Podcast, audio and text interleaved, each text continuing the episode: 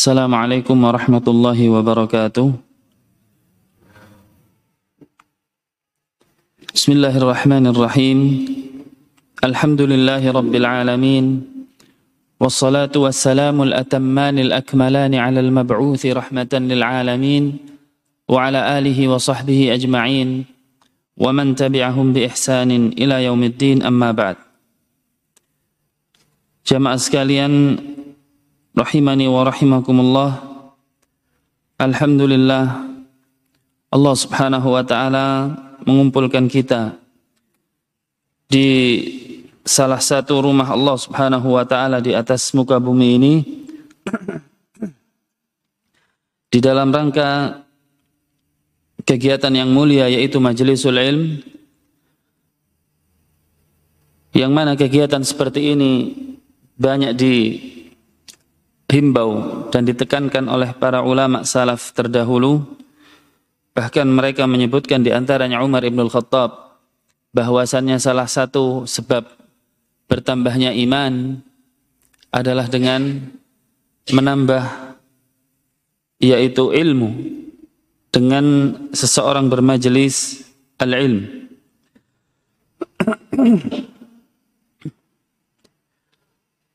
Ikhwan Fiddin, rahimani wa rahimakumullah. Pada kesempatan kali ini insyaallah taala saya akan melanjutkan uh,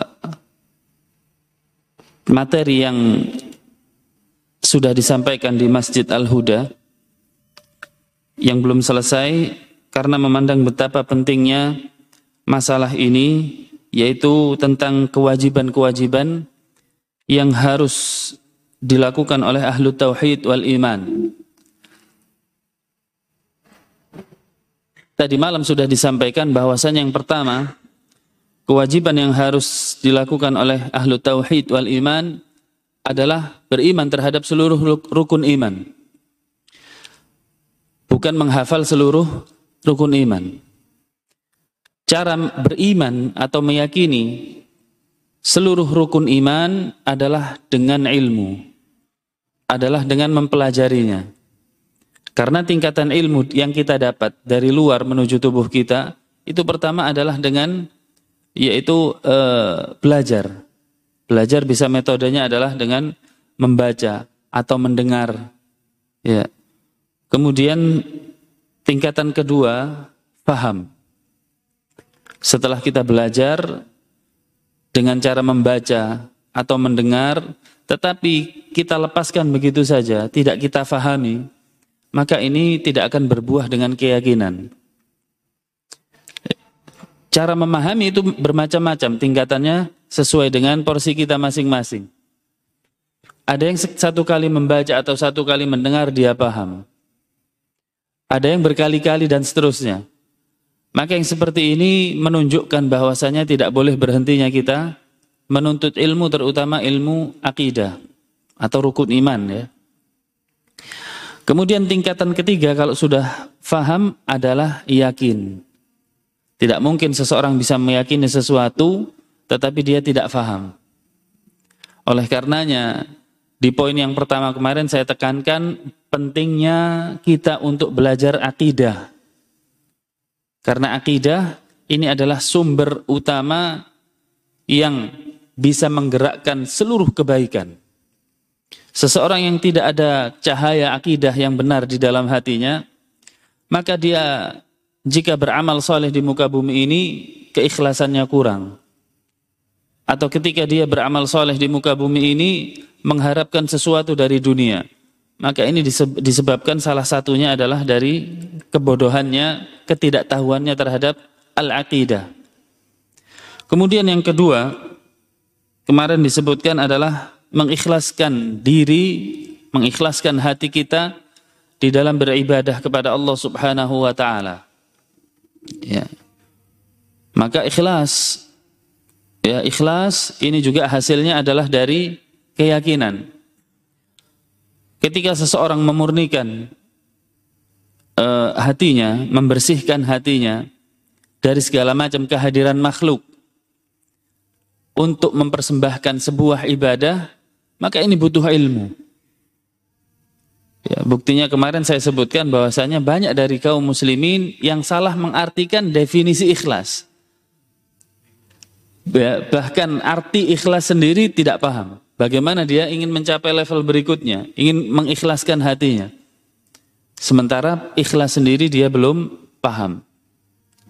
Ya. Kemudian yang berikutnya adalah taat kepada Allah, kemudian taat kepada Rasulullah, dan ulil amri. Ini merupakan prinsip yang harus dijaga bagi setiap ahlu tauhid. Yang mana prinsip yang besar ini Allah Subhanahu wa taala selalu sebutkan di dalam uh, Al-Qur'an atau Rasul sallallahu alaihi wasallam sebutkan di dalam sunnah seperti hadis Al-Irbad Ibn Sariyah, Allah uh, Rasul sallallahu alaihi wasallam sebutkan tiga hal ini. Taat kepada Allah di dalam sabdanya ittaqillah. Bertakwalah kepada Allah. Kemudian beliau sebutkan uh, dan taatlah kepada pemimpin kalian walaupun yang memimpin adalah seorang budak dari Habasyah. Kemudian uh, Rasul mengatakan nanti akan ada perselisihan yang banyak. Maka kembalian kembalilah kalian kepada sunnahku. Rasul sebutkan tiga. Dan kita ketahui bersama hadis Al-Irbad Ibn Sariyah ini disifati dengan hadis yang bisa melinangkan air mata dan menggetarkan hati. Artinya ini adalah pilihan-pilihan nasihat dari Nabi Shallallahu Alaihi Wasallam yang sangat besar. Kenapa tiga hal ini? Ini merupakan asas merupakan prinsip dasar. Yaitu prinsip dasar beragama adalah taat kepada Allah dan kepada Rasulullah. Kemudian taat kepada ulil amri ini adalah di dalam rangka bersyukur atas nikmat aman yang diberikan oleh Allah Subhanahu wa taala karena ulil amri mengatur keamanan sebuah negara. Ya. Karena ulil amri itu juga uh, melindungi serangan-serangan dari luar untuk negara tersebut. Maka dengan adanya nikmat aman dari Allah Subhanahu wa taala terciptalah kesempurnaan ibadah kita. Terciptalah aspek pertama taat kepada Allah dan taat kepada Rasulullah.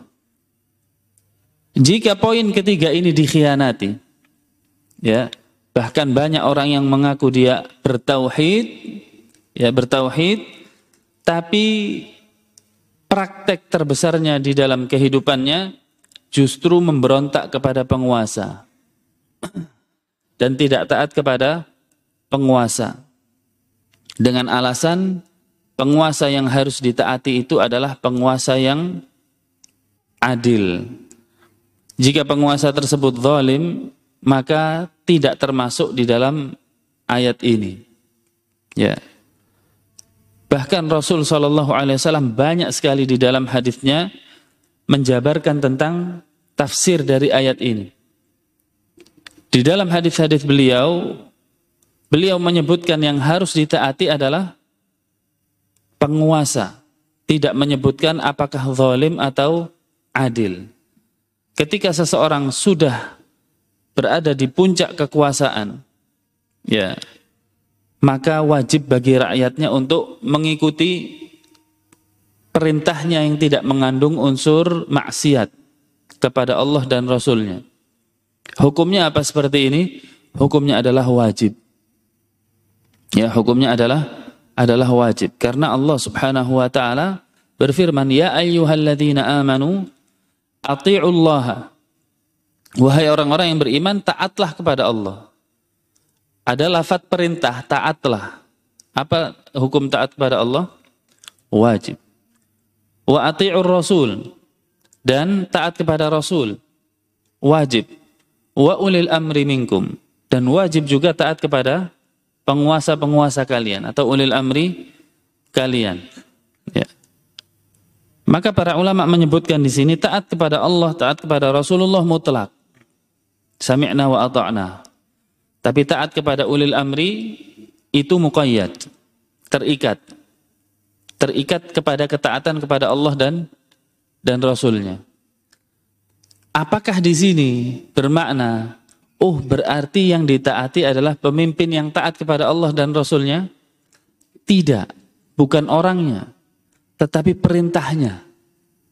Kalau perintahnya tidak menyelisihi Allah dan Rasulnya, maka kita taati perintahnya. Adapun orangnya, itu urusan dia dengan Allah subhanahu wa ta'ala.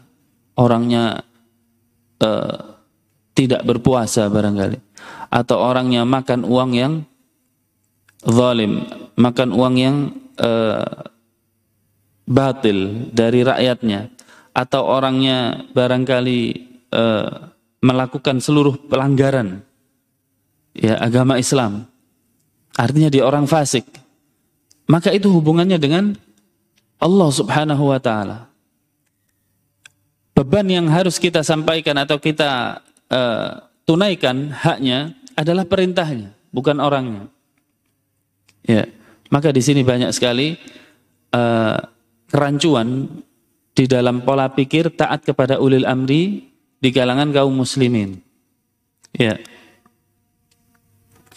Kemudian berikutnya yang keempat, yang keempat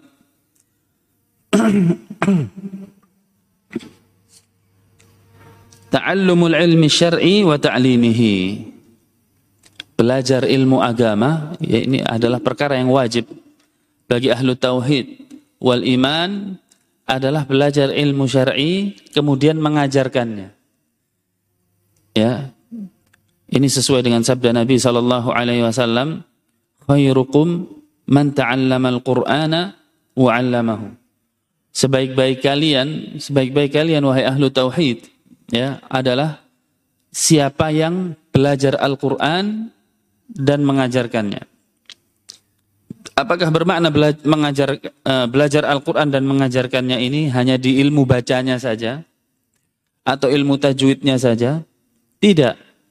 Tetapi yang dimaksudkan belajar Al-Quran dan mengajarkannya, ini seluruhnya.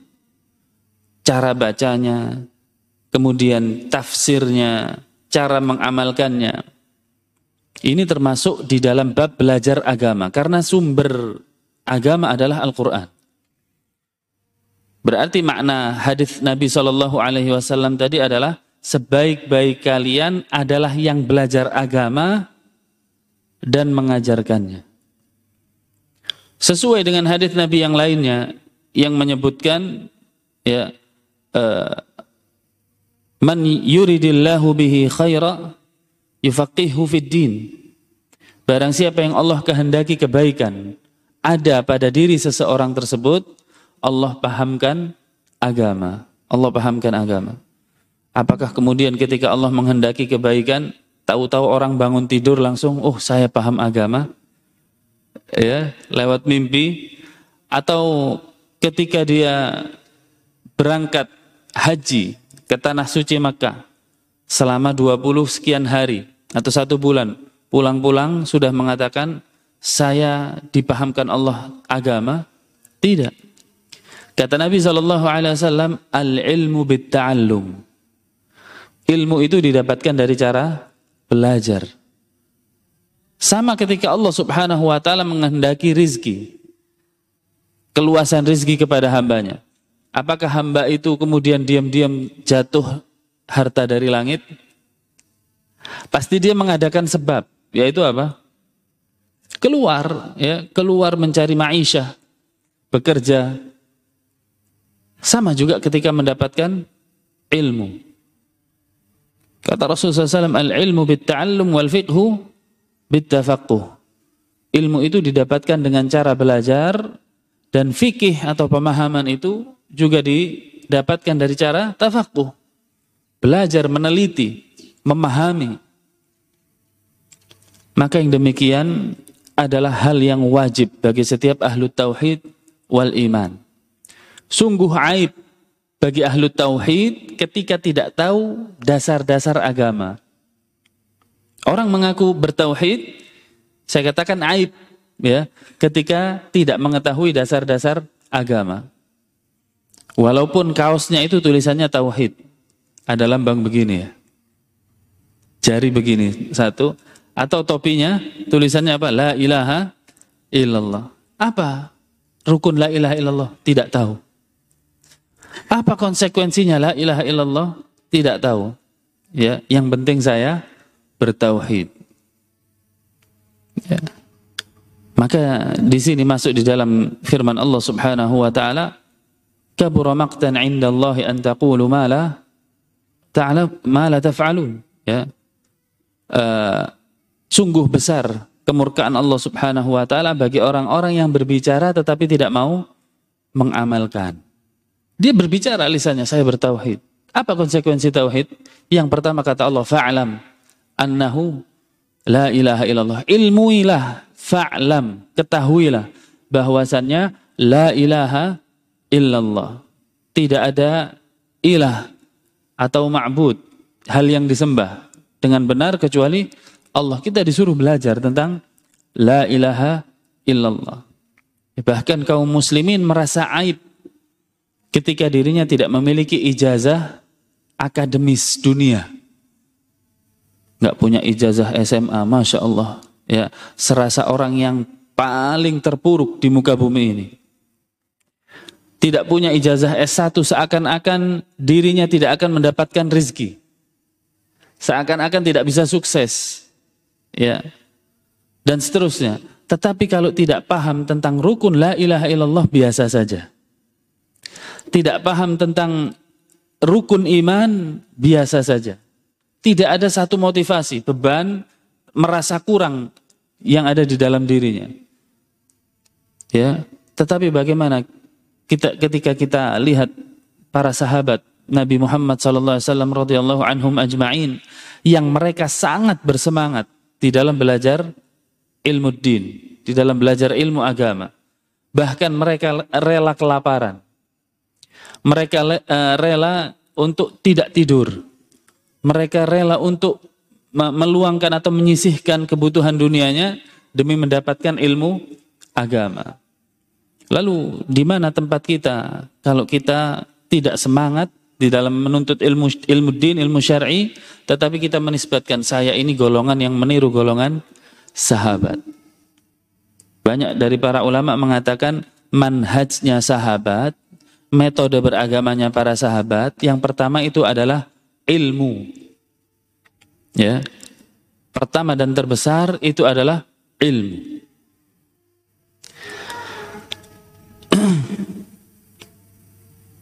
Wa ta'limihi. Kemudian mengajarkan ilmu tersebut. Di sini dicantumkan sebuah ayat oleh penulis, "Maka li basharin ayyutiyahu Allahul kitaba wal hukma wan nubuwah, thumma yaqula lin-nas kunu ibadan li min dunillah."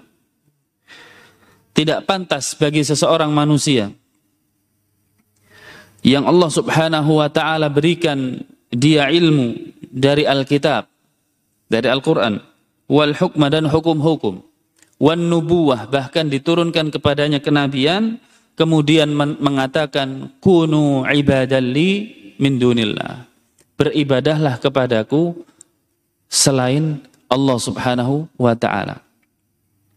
Di sini Allah Subhanahu wa taala mencela bagi orang-orang yang Allah berikan ilmu kemudian memerintahkan manusia untuk mengikuti dirinya memerintahkan manusia untuk mengikuti dirinya. Yang benar adalah ketika seseorang mengajak manusia untuk ke jalan Allah, ya diajak kembali kepada syariat Allah Subhanahu wa taala. Tidak boleh diajak kepada uh, dirinya atau kelompoknya atau madhabnya dan yang lain sebagainya. Maka uh, di dalam seseorang mengajak manusia ke jalan Allah, dia jelaskan bagaimana Al-Quran mengatakan, bagaimana sunnah mengatakan. Kemudian ada perselisihan ulama tentang salah satu hal contohnya. Apakah kemudian kalau perselisihan silahkan pilih satu-satu? Tentu tidak.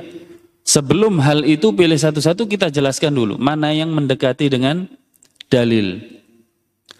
Ya, pendapat yang ini mendekati dalil maka pilihlah dengan tidak mencela pendapat yang lain dengan syarat bahwasannya masing-masing perbedaan itu memiliki dalil yang kuat. Jika perbedaan tidak memiliki dalil yang kuat, maka ajak manusia ke jalan Allah yaitu dengan mengikuti pendapat yang ada dalilnya. Pendapat yang tidak ada dalilnya kita sisihkan. Ini adalah pengajaran yang benar. Kemudian kata Allah Subhanahu wa taala walakin kunu rabbaniyin. Orang yang diberikan Allah ilmu akan mengajarkan wahai manusia jadilah engkau umat rabbani. Umat rabbani. Kata para ulama umat rabbani atau pengajar yang rabbani ini akan memulai dari hal yang paling penting di dalam proses belajar dan mengajarnya. Apa yang paling penting? Makna syahadat. Asyhadu an la ilaha illallah wa asyhadu anna muhammadar rasulullah. Menjelaskan tentang tauhid. Kemudian setelahnya dan setelahnya. Ini namanya rabbani.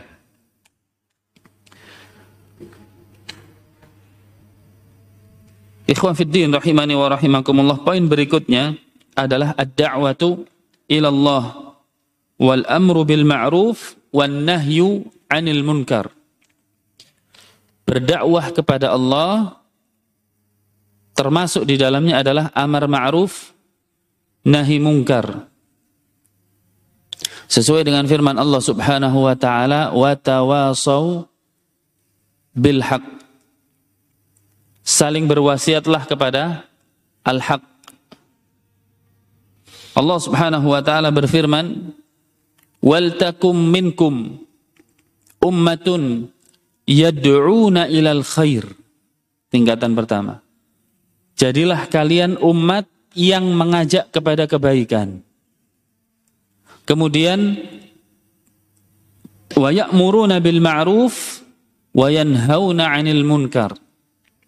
Kemudian beramar ma'ruflah dan nahi mungkarlah. Artinya ajaklah kepada ma'ruf yang, yang baik. Kemudian eh, hindarkanlah manusia dari kemungkaran.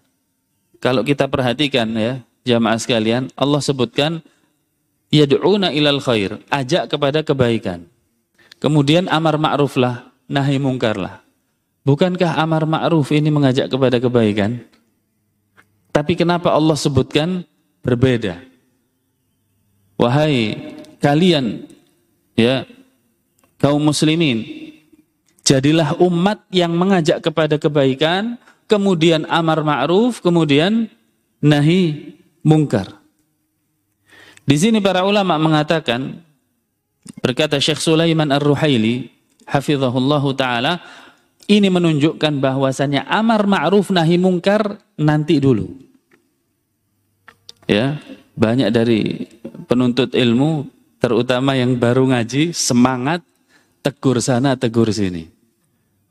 Seakan-akan orang itu mau dibalik kaki di atas kepala, di bawah menuruti kemauannya. Ini musibah besar. Amar ma'ruf nahi mungkar itu tujuannya untuk memunculkan yang ma'ruf. Kalau amar ma'ruf nahi mungkar ternyata belakangnya jadi perpecahan. Jadi apa namanya? Orang jauh menjauhi majelis ilmu orang menjauhi belajar ilmu agama, ini namanya yang muncul apa? Kemungkaran atau ma'ruf? Kemungkaran. Akibat semangat tanpa ilmu. Lo Ustadz, bukankah kemungkaran itu harus diubah? Apa kata Nabi Alaihi Wasallam lewat hadis Abu Sa'id Al Khudri radhiyallahu anhu? Idza ra'aita minkumul munkara falyughayyirhu biyadihi. Apabila kalian melihat kemungkaran, maka ubahlah dengan tangan. Ini golongan siapa yang mengubah dengan tangan? Nah, pemimpin. Orang yang memiliki kekuasaan. Pemimpin, presiden, raja, bupati, gubernur. Ya. Paling rendah skalanya apa? Suami. Iya. Suami. Kita paling wajib pertama apa? Ku anfusakum wa ahlikum nar. Jagalah anak dan istri dari api neraka. Ya, ini banyak dari penuntut ilmu, masya Allah. Kalau di masjid jadi ya Syekhul Islam, ulama. tapi di rumahnya nggak bisa mengubah anak dan istrinya.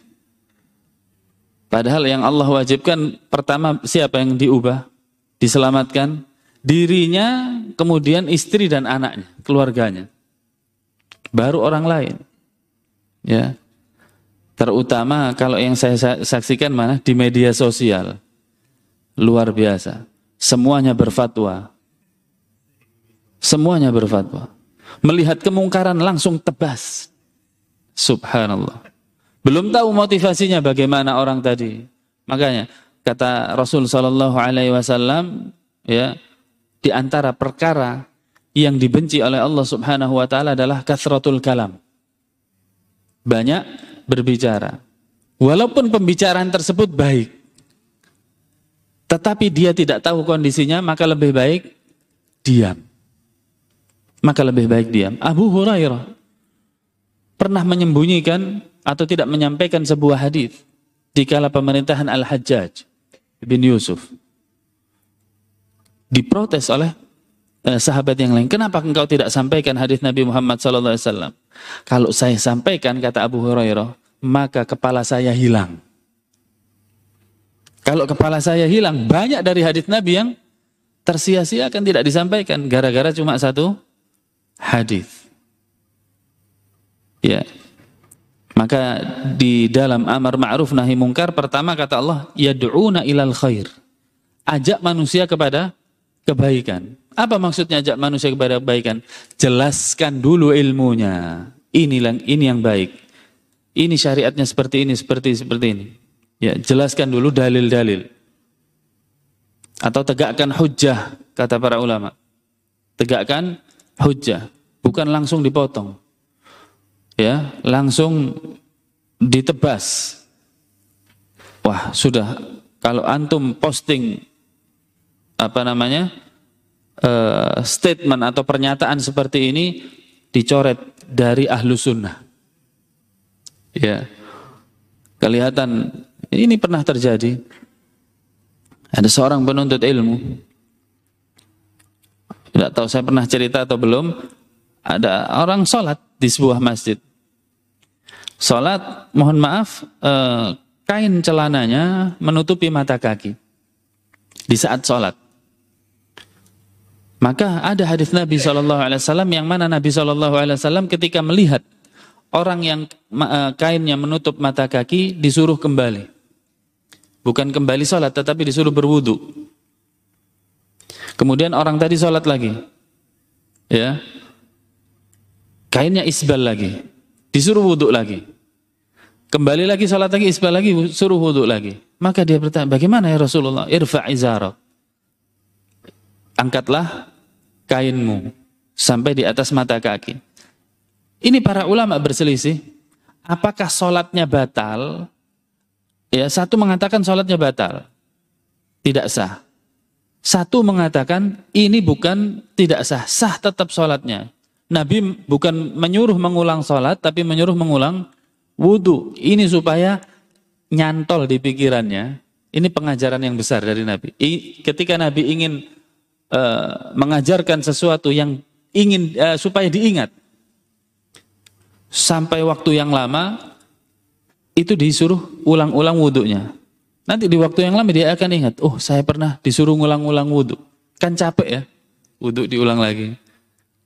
Nah, di antara para ulama masih diperselisihkan apakah batal atau tidak sholatnya. Tetapi ada seorang penuntut ilmu yang melihat hal tersebut ditunggu di sebelahnya. Orang sholat ditunggu di sebelahnya. Ketika orang ini salam mengatakan, Pak ulang sholatnya. Langsung tebas ya.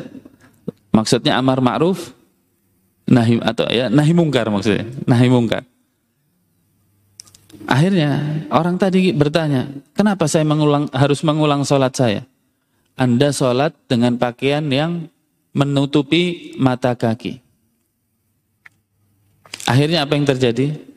Orang tadi mengatakan demi Allah saya tidak akan sholat lagi di sini. Hah? Yang muncul ke ma'ruf atau yang mungkar ini? Kemungkaran. Kemungkaran muncul karena amar ma'ruf nahi mungkar tanpa ilmu. Ya. Di antaranya di sini makanya uh, para ulama mengatakan menukil dari perkataan Abdullah bin Mas'ud kunna fi zamanin ya kami ini di sebuah zaman kathirun ulama'uhu wa qalilun khutaba'uhu kami ini para sahabat berada di sebuah zaman yang banyak ulamanya dan sedikit penceramahnya. Benar kan? Para para sahabat ulama banyak. Kemudian sedikit penceramahnya. Maka di zaman seperti ini dianjurkan untuk banyak beramal. Wasayati zamanun. Dan akan datang nanti sebuah zaman yang qalilun ulama'uhu kathirun khutaba'uhu. Akan datang sebuah zaman yang sedikit ulamanya tetapi penceramahnya banyak. Artinya dia ceramah ya, tidak tahu batasan-batasan bagaimana cara menghukumi sebuah permasalahan seperti ini dan seperti itu, tidak menguasai uh, metode dakwah, tidak menguasai usul fikih dan lain sebagainya, maka ketika ada zaman seperti ini, kata Abdullah bin Mas'ud, disuruh banyak berilmu dulu. Disuruh banyak berilmu dulu, bukan berfatwa. Tapi banyak berilmu. Lebih baik diam, selamat. Ya. Rasulullah SAW mengatakan, Man kana yu'minu billahi wal yaumil akhir, falyaqul khairan au liyasmut. Barang siapa yang beriman kepada Allah dan hari akhir, hendaklah berkata yang baik atau diam. Loh, Ustaz, saya berkata baik, menyampaikan dalil, amar ma'ruf nahi mungkar. Di antaranya makna perkataan yang baik adalah ketika kita menasehatkan, menyampaikan kebaikan, itu prediksi terbesarnya diterima dan tidak menimbulkan kemungkaran yang lebih besar dari sebelumnya.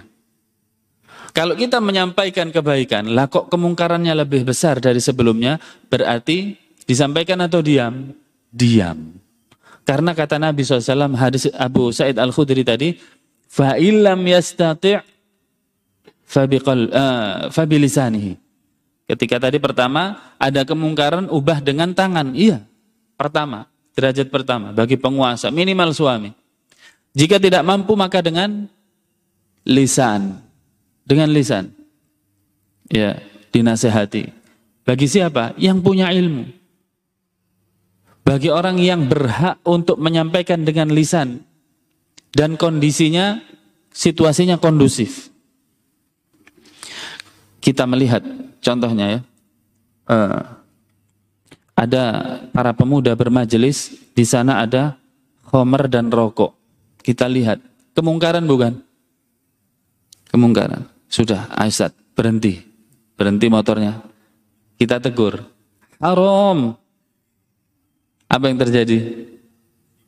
Kemungkaran atau hal yang ma'ruf? Iya. Maka dia justru uh, tidak akan berhenti dari perbuatannya. Besok akan diulang lagi. Coba antum tunggu sejenak.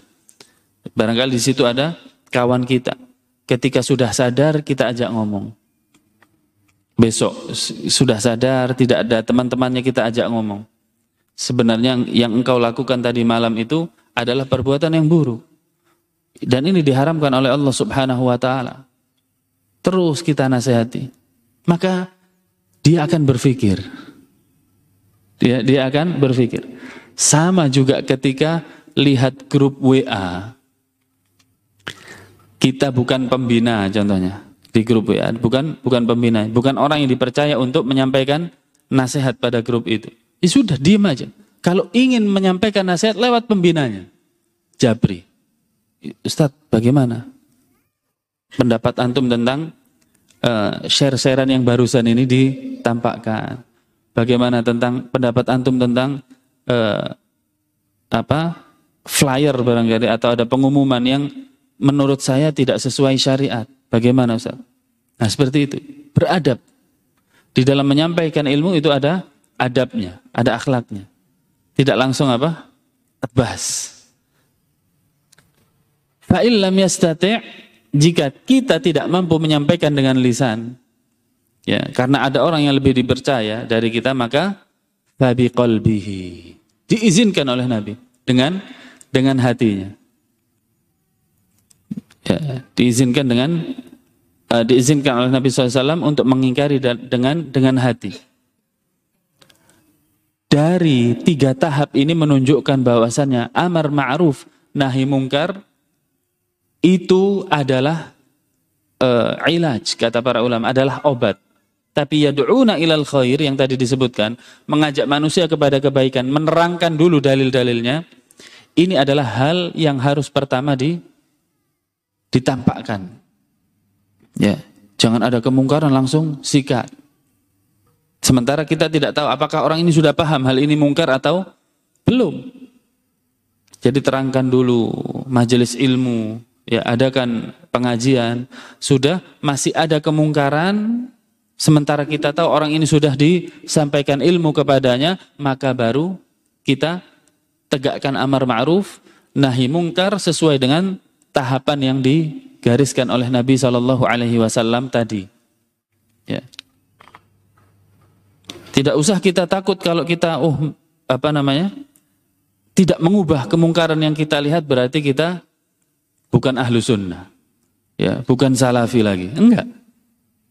Ya, di situ banyak sekali para sahabat radhiyallahu anhum ajma'in yang diam ketika melihat kemungkaran karena mereka tidak mampu untuk mencegahnya.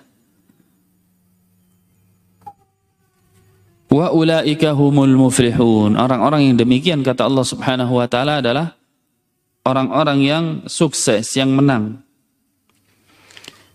Kemudian berikutnya al-jihadu fi sabilillah, berjihad di jalan Allah Subhanahu wa taala. Ahlu tauhid wal iman harus minimal memiliki perasaan di dalam hatinya untuk siap berjihad di jalan Allah Subhanahu wa taala. Ya. Dipendam dulu di dalam hatinya. Sampai kapan? Sampai benar-benar syariat jihad itu ada. Jika belum ada syariat jihad dengan senjata, maka tidak boleh kita mengadakannya. Ya, tidak boleh kita mengadakannya karena jihad fisabilillah itu mulai dahulu sampai hari kiamat harus berada di bawah komando pemimpin yang sah. Kalau kita siapa pemimpinnya Pak Jokowi, presiden, mengatakan jihad. Ha, jihad baru. Kalau belum maka tidak boleh mengadakan jihad-jihad yang uh, tidak syar'i. Ya. Tetapi jihad yang senantiasa ada adalah jihad dengan ilmu. Belajar ini berjihad nggak?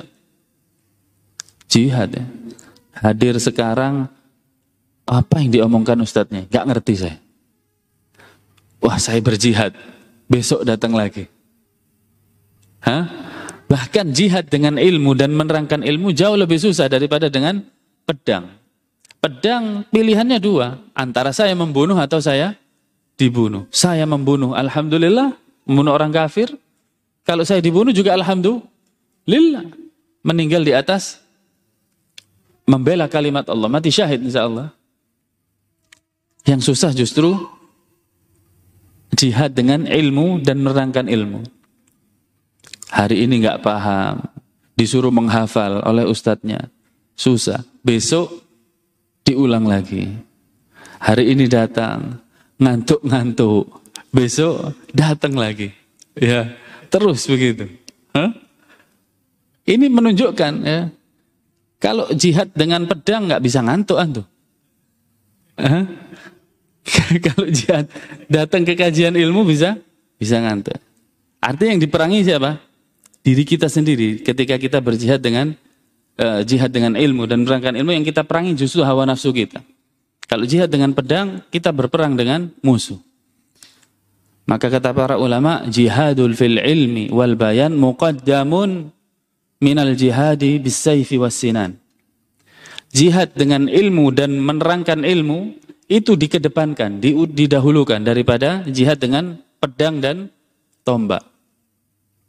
Bahkan kaum muslimin terdahulu para sahabat sudah berhadapan dengan musuh, nggak langsung perang. Apa yang mereka lakukan? Berdakwah. Tiga pilihan. Ya. Kembalilah ke jalan Allah, wahai musuh-musuhku. Bertaubatlah. Ya, ucapkan dua kalimat syahadat. Nggak mau? Pulang. Bayar jizyah pulang bayar upeti, bayar jizyah kepada kita. Karena kalian orang kafir, harus berada di bawah pemerintahan muslim. Kemudian kalian harus bayar upeti kepada pemerintah muslim. Nggak mau juga baru perang. Tiga pilihan, nggak langsung uh, apa namanya uh, diperangi ya, didakwahi dulu. Kemudian yang ketujuh ini juga penting. Kita insya Allah sampai jam 8 ya.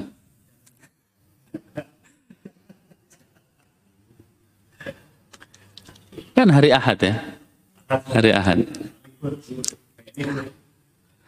Yang ketujuh al-i'tisamu bihablillahi wa adamut tafarruq.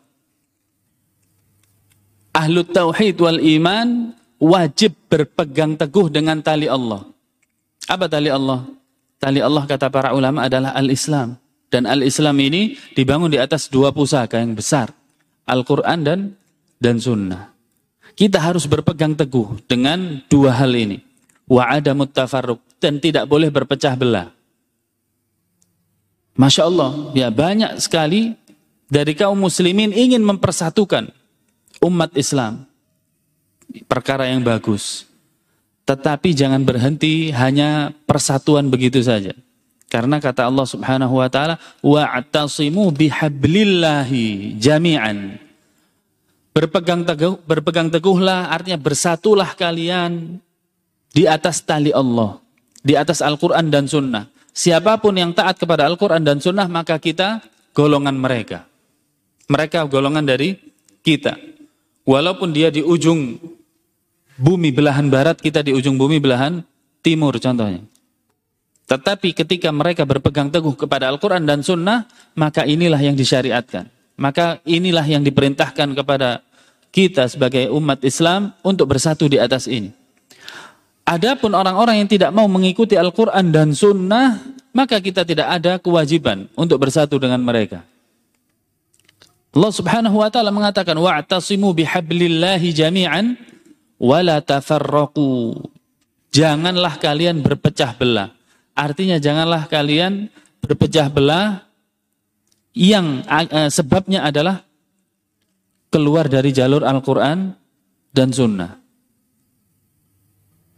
Kemudian ya, yang nomor 8 berikutnya Al-istiqamatu 'ala din zahiran wa batinah.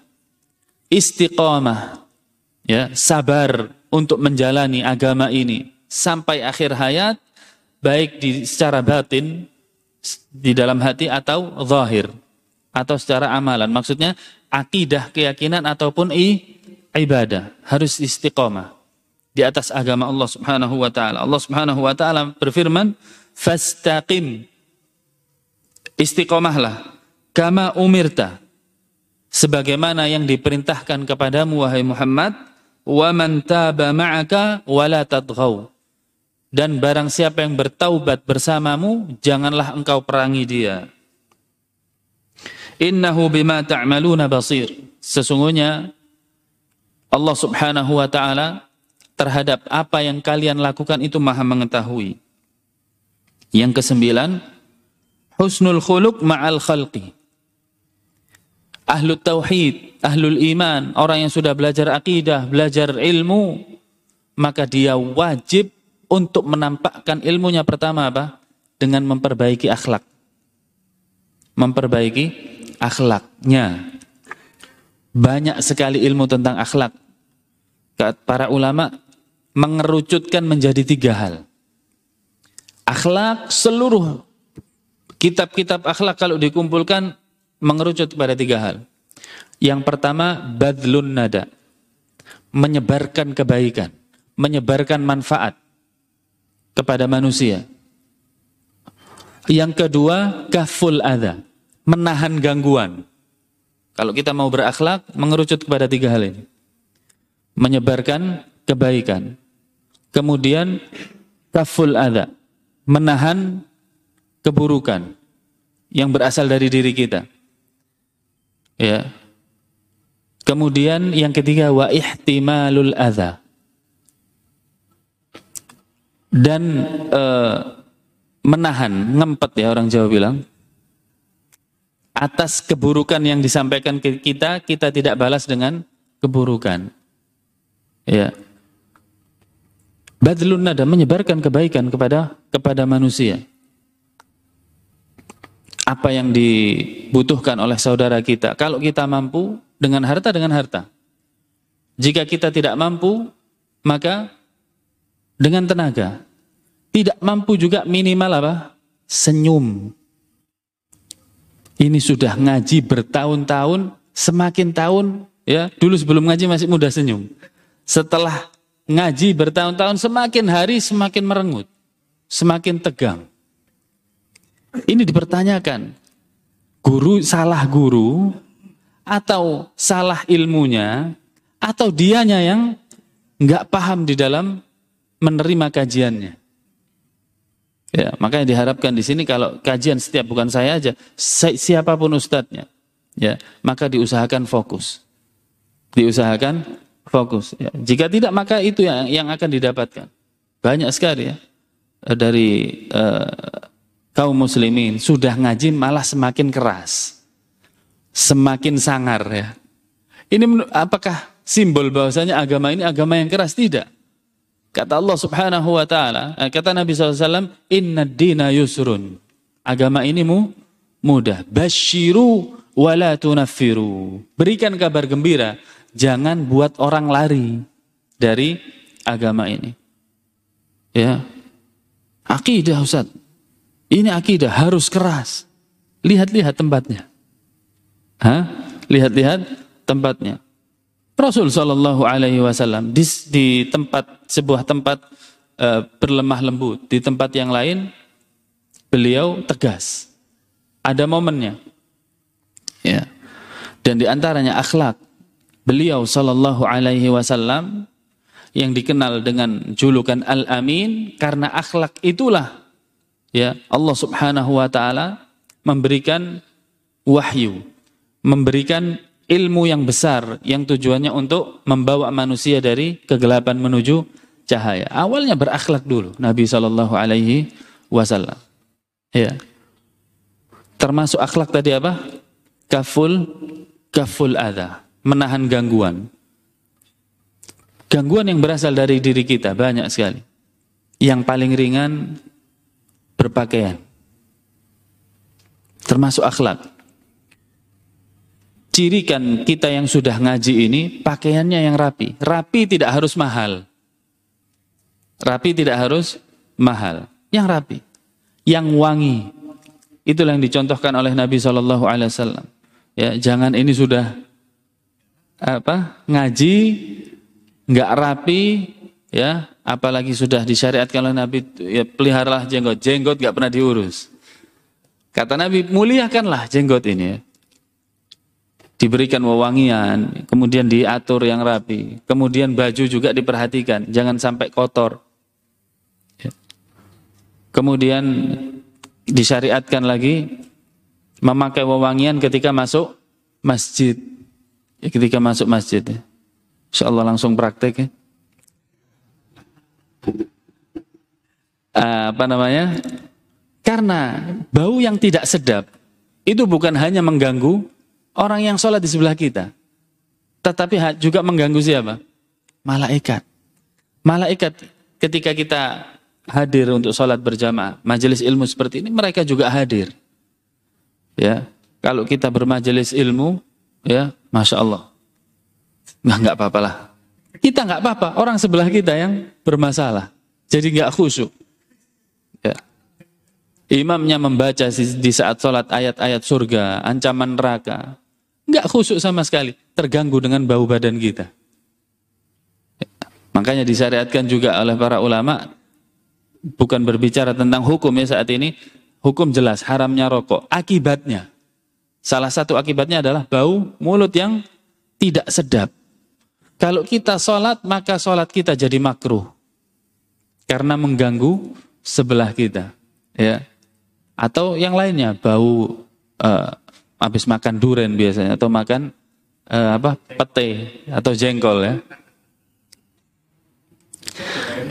Iya, ini bagian dari akhlak semuanya. Ini semua bagian dari akhlak. Jangan sampai orang lain itu menerima keburukan dari diri kita. Kemudian yang ketiga ihtimalul adha. Menahan keburukan yang sampai kepada diri kita kita tidak balas dengan keburukan lagi. Kita tidak balas dengan keburukan lagi. Usahakan uh, untuk selalu menebar kebaikan. Terutama kita yang sudah mengenal akidah yang benar ini. Kata Nabi SAW, ahsanuhum imanan, ahsanuhum khuluqa. Uh, akmaluhum imanan, ahsanuhum khuluqa. Sesempurna-sempurna iman kalian adalah yang paling baik akhlaknya. Jadi akhlak ini adalah simbol dari keimanan. Menandakan bahwasanya akidahnya sudah lurus. Kalau tadi mudah tebas sana, tebas sini, kaku, menunjukkan bahwasannya belum paham tentang akidah. Belum paham belum paham tentang akidah. Nabi Shallallahu alaihi wasallam dikabarkan oleh Allah, "Wa innaka la'ala khuluqin azim." Sesungguhnya engkau wahai Muhammad di atas akhlak yang besar. Dan Rasul Shallallahu Alaihi Wasallam memberikan simbol akhlak yang mulia dari anggota tubuh kita. Itu yang mana jamaah? Jawabannya adalah lisan. Ini mewakili seluruh akhlaknya tangan, akhlaknya mata, akhlaknya kaki, dan seluruhnya. Dari mana? lisan. Nabi Wasallam berkata kepada Muad bin Jabal, amsik alaika hadha. Ya, tahanlah olehmu wahai Muad hal yang seperti ini. Yaitu apa? Lisannya. Bahkan Rasul Wasallam bersabda, setiap pagi anggota tubuh kita ini yukafirul lisan, mengkafirkan lisan. Maksudnya mengkafirkan di sini menunjuk kepada lisan tangan kita, kaki kita, mata kita, telinga kita menuntut lisan. Wahai lisan, ini tak istaqamna. Kalau engkau lurus, kami juga ikut lurus. Wa in i'wajajta i'wajajna. Jika engkau bengkok, tidak lurus wahai lisan, kami juga ikut tidak lurus. Di dalam sebuah hadis Rasulullah SAW mengatakan demikian. Anggota tubuh kita berbicara kepada lisan. Ya, ini menunjukkan bahwasanya perwakilan akhlak yang mulia pertama yang harus dilakukan adalah menjaga lisan.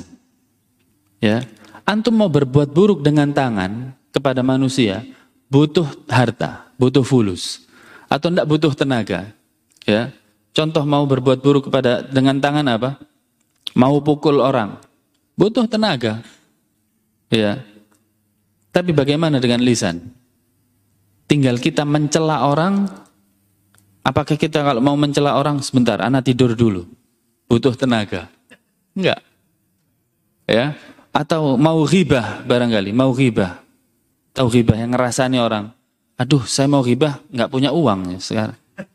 Tunggu gajian lah baru ghibah. Enggak kan? Ini menunjukkan bahwasanya akhlak yang buruk itu lebih mudah dilakukan oleh lisan. Oleh lisan.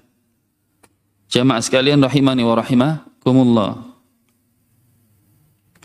Yang terakhir sekarang alhamdulillah. Yang ke-10 terakhir. Akibat doa antum ini ya Allah segerakan ya. Luzumul istighfar wa taubah. Wajib untuk selalu beristighfar dan bertaubat. Kapan? Setiap hari. Bahkan Rasul Shallallahu Alaihi Wasallam disebutkan orang yang paling ngerti akidah sohiha, Rasul ya kan, pemegang wahyu, pengajar yang paling sempurna, akhlaknya paling baik. Setiap hari istighfar. Setiap hari istighfar, setiap hari taubat. Kita kadang mengajarnya nggak sempurna, ya. Akhlaknya kadang baik, kadang tidak kemudian belajar Senin Kemis ya, atau Senin aja, belum berdakwah dengan luas ya, nggak mau beristighfar, nggak mau tobat, tapi nyuruh orang lain istighfar, tobat ente. Kita nggak pernah tobat. Subhanallah. Rasul Wasallam menyuruh taubat manusia, dirinya taubat, istighfar setiap hari berapa kali? 70 sampai 100 kali. Ya, 70 sampai 100 kali. Nah, mungkin ini yang bisa kita kaji adalah 10 poin yang wajib di 10 poin yang wajib dilakukan oleh orang yang mengaku bertauhid dan beriman. Ya. 10 poin tersebut adalah kita sebutkan satu persatu gimana? Ya, dari antum. Hah? Antum pakai metodenya Imam Bukhari ya. Langsung masuk. Ya, Imam Bukhari itu kalau ngaji langsung dengar gini aja. Besok bisa mengulang gitu. Ya, insyaallah. Mudah-mudahan Allah Subhanahu wa taala menjaga kita semua dan memberikan ilmu kepada kita semua dan menghindarkan kita dari lupa atau hilangnya ilmu dari diri kita wa sallallahu ala Muhammad wa ala ali Muhammad walhamdulillahi rabbil alamin subhanakallahumma bihamdika asyhadu an la ilaha illa anta astaghfiruka wa atubu ilaik assalamualaikum warahmatullahi wabarakatuh